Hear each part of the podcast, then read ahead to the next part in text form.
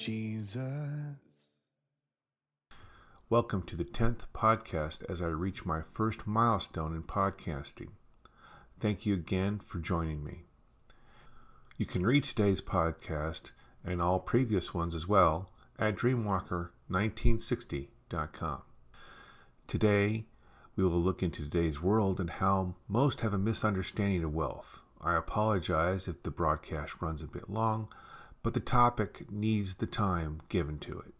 First off, we need to look again at Laodicea and what we established about the city. It was a city of commerce placed at the crossroads of, of major trade routes.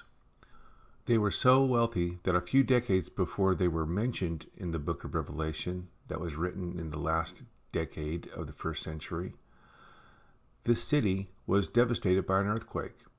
Yet, due to their wealth, they needed no outside money to rebuild the city. Now we look at the world today. The majority of its wealth is due to worldwide commerce, a wealth on a global scale that is unequal to any other time in history.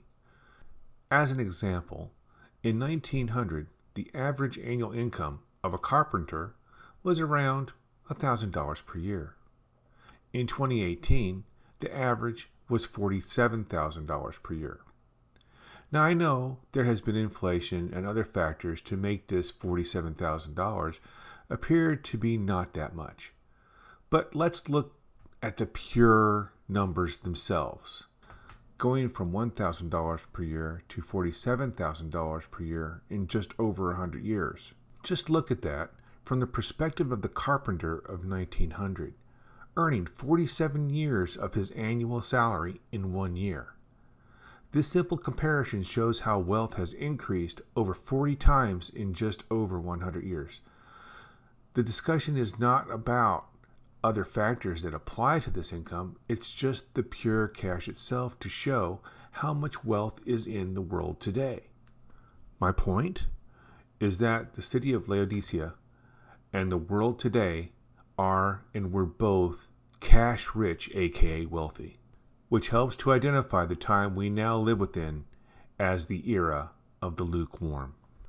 Now, the other day, I had a discussion about my earlier podcast entitled, You Are Lukewarm If. Again, you can read that at dreamwalker1960.com or listen to it in your history wherever you are accessing this podcast.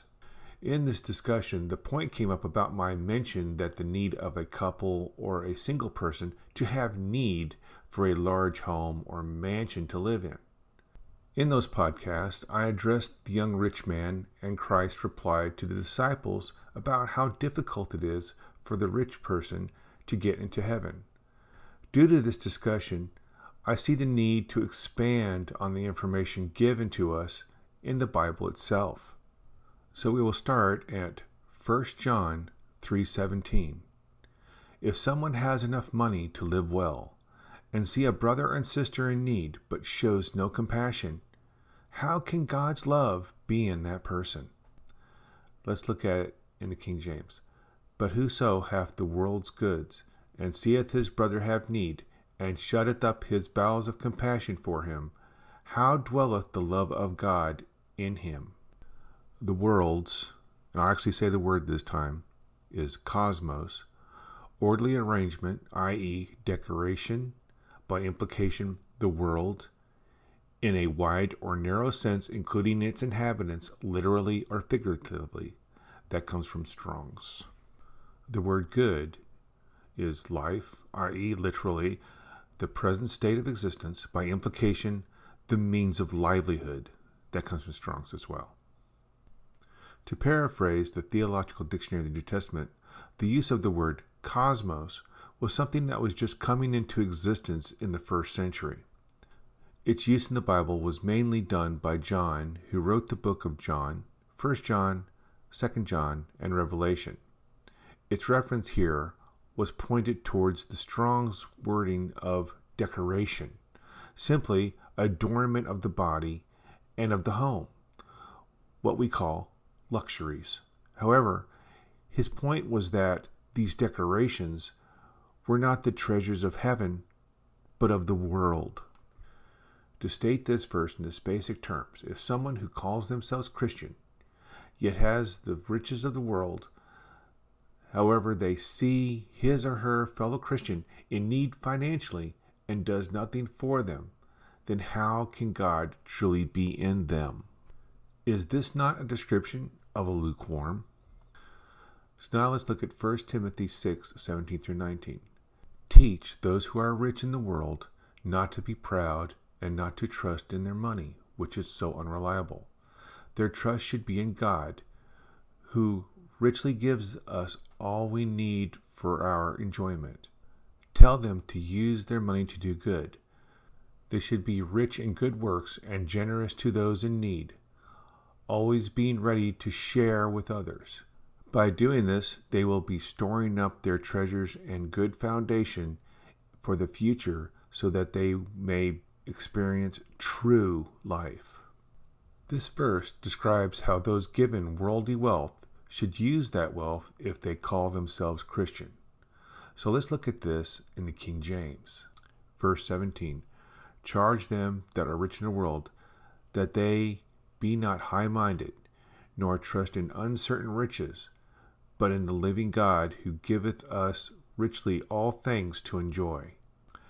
The phrase them that are rich is wealthy, figuratively abounding with. Now, here, the word world is aeon, and age by extension, perpetuity by implication, the world. Now for the word high minded.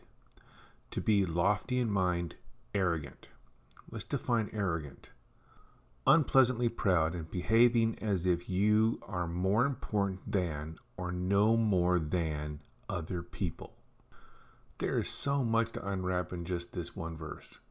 First off, if you are rich, it is not you who made you so. God has given you everything. Now let's look at this from the point that I started this discussion with that we now live within a rich era. Most people in general live a life that is full of earthly riches which in turn has led many to a mentality that their way is the right way, that they know better how others should live their lives, so they make it their business to get in that other person's business. That is high mindedness. We are also not to trust in worldly wealth. We are to look to God and enjoy what He has given us. However, we need to go to the next verse where we are given the exact points on how those that are rich are to live their wealthy lives. Verse 18 That they do good, that they be rich in good works, ready to distribute, willing to communicate. The phrase that they do good is to work good, do good. The phrase that they be rich is to be or become wealthy. The word good is beautiful, but chiefly good, i.e., valuable or virtuous. A, virtuous, having good moral quality and behavior. Works, to work, toil, or an effort or occupation by implication, an act. In the Theological Dictionary of the New Testament, they spend 17 and a half pages discussing the word works, its usage in the Old and New Testament, its meaning in the Jewish society in the Old Testament times and the Greco Roman times, its meaning to Plato and Aristotle, how Philo applied it, and how Paul meant it to be used in the letters he wrote. What it boiled down to is this there are works, like paying taxes, and there are works like helping your fellow human being come to the Lord God through Jesus Christ.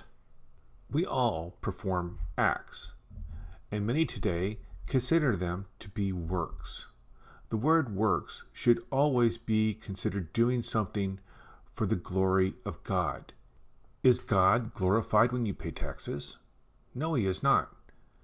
Here is my point going back to 1 John 3:17. A Christian with money sees a fellow Christian in tough times.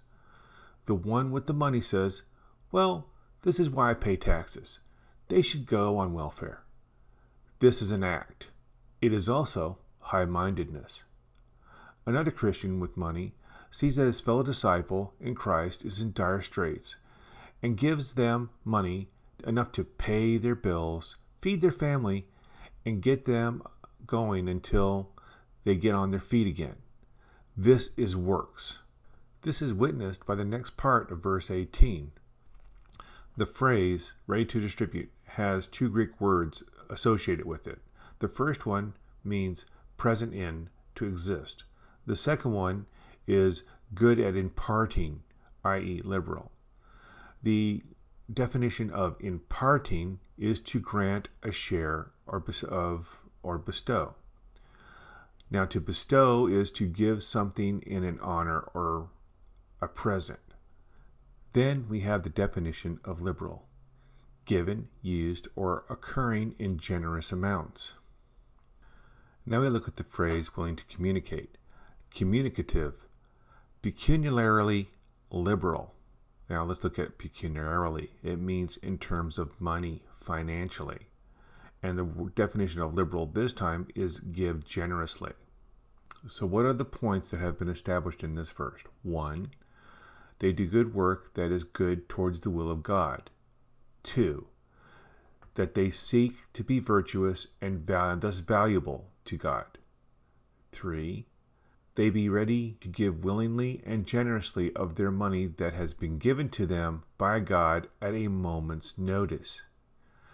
Number four, that they make it known verbally that they are ready to be generous to those within the Christian community and show no restraint in how much they are willing to give.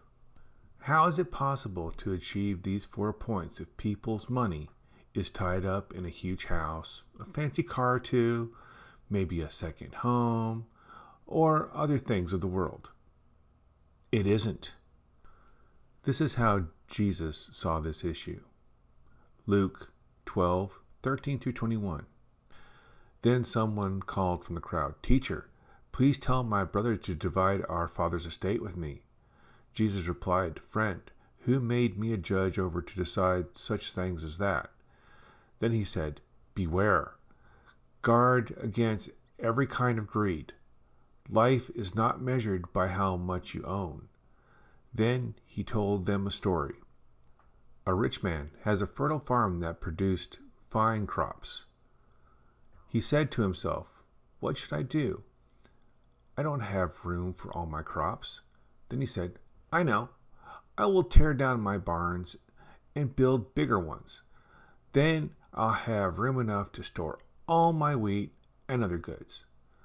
And so I'll sit back and say to myself, My friend, you have enough stored away for years to come. Now take it easy. Eat, drink, be merry. But God said to him, You fool, you will die this very night. Then who will get everything you worked for?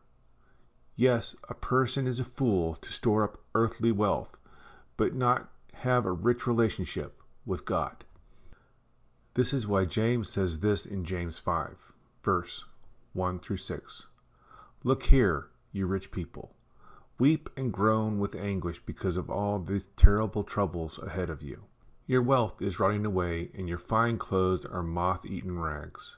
Your gold and silver are corroded. The very wealth you are counting on will eat away your flesh like fire. The corroded treasure you have hoarded will testify against you on the day of judgment. For listen, here are the cries of the field workers whom you have cheated of their pay. The cries of those who have harvested your fields have reached the ears of the Lord of heaven's armies. You have spent your years on earth in luxury, satisfying your every desire. You have fattened yourself for the day of slaughter. You have condemned and killed innocent people who do not resist you. This echoes what Christ said in Matthew 6:19 through 21, but in a sterner manner. The world we now live within is filled with worldly riches, which has distracted many away from God. seeking after one's own personal desires and wants is counter to what is taught in 1 Timothy 6. The majority of wealth per this verse should be managed in such a fashion that the majority of it is set to be used for those within the body of Christ. This is witnessed in Mark 12, verses 41 through 44. Jesus sat down near the collection box in the temple and watched as the crowd dropped in their money. Many rich people put in large amounts. Then a poor woman came and dropped in two small coins. Jesus called his disciples to him and said, I tell you the truth. This poor woman has given more than any other who has made who are making contributions. For they gave a tiny part of their surplus, but she, poor as she is, has given everything she has to live on. This gives you the true image of how those that profess to be Christian should be handling their money for God. The majority must be set aside for God for the use by the body of Christ. Simply, those that say a person should tithe 10% of their income to the church is wrong. It should be a majority of whatever their income is to be set aside for those within the body of Christ, and it is to be managed by the person that earned it. All the while, they live at the least amount possible in their income. Then, when someone within the body of Christ has dire need of the majority share, it is able to be gotten to quickly and able to be given freely without any concern, for it is a gift, not by the giver, but from God. However, this is not how those that live in today's world can accept this philosophy. Why? Because they have never been taught the correct way to be a true child of God. All are guilty of this. All are sinners in this aspect of their lives. That includes me. All we can do is strive to correct this error. For due to these riches, our focal point is not God, but ourselves. We have broken the first commandment Thou shalt have no other gods before me. Exodus 20, verse 3. Which is why Jesus said, No man can serve two masters, for you will hate one and love the other. You will be devoted to one and despise the other. You cannot serve God and be enslaved to money. Matthew 6:24. God bless.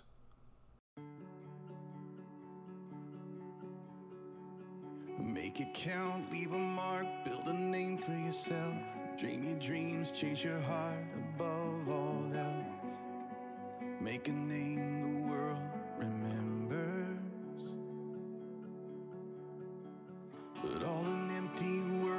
is empty dreams. I got lost in the light, that it was up to me to make a name the world remembers.